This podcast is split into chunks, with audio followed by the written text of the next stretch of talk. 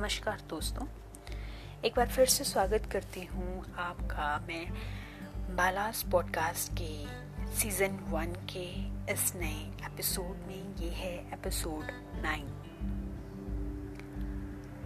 आज मैं आपको एक ऐसी कविता सुनाने जा रही हूँ जिसका हम सभी के जीवन से वास्ता ज़रूर है।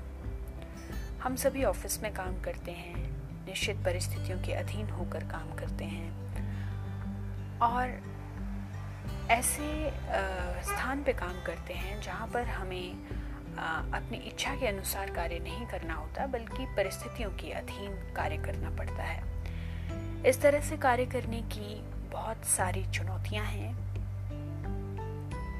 और उन चुनौतियों को और उनसे उपजी विवशताओं को बखूबी जाहिर कर रहे हैं अविनाश।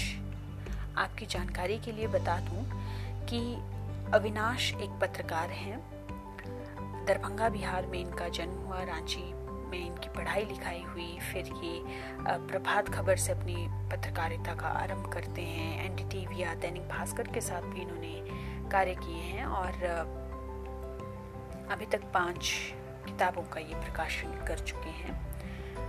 आज की इनकी ये कविता, हालांकि अब भी लोग काम कर रहे हैं, ये वही ऑफिस वाली जो व्यवस्था है, नौ से पाँच वाली जो व्यवस्था है, उसमें इंसान क्या से क्या हो जाता है, वो क्या होना चाहता है और क्या हो जाता है, वही इन्होंने सरल से शब्दों में अपनी कविता के माध्यम से जाहिर किया है। उम्मीद करती हूँ आपको पसंद आएगी।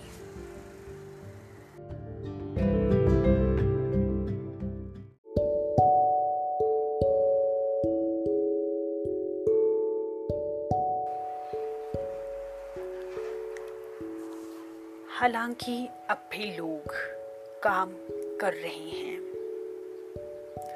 वहाँ जहाँ जीवित लोग काम करते हैं मुर्दा चुप्पी सी लगती है, जबकि ऐसा नहीं कि लोगों ने बातें करनी बंद कर दी हैं।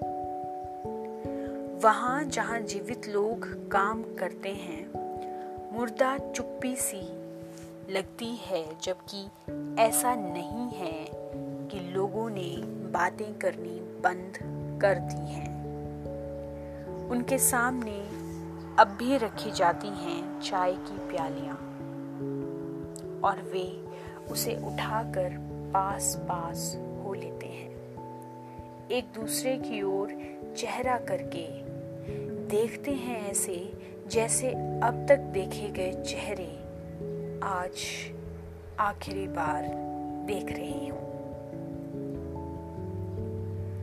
सब जानते हैं पूरा वाक्य लिखना और अधूरे वाक्य के बाद उनका दिमाग सुन्न पड़ जाता है।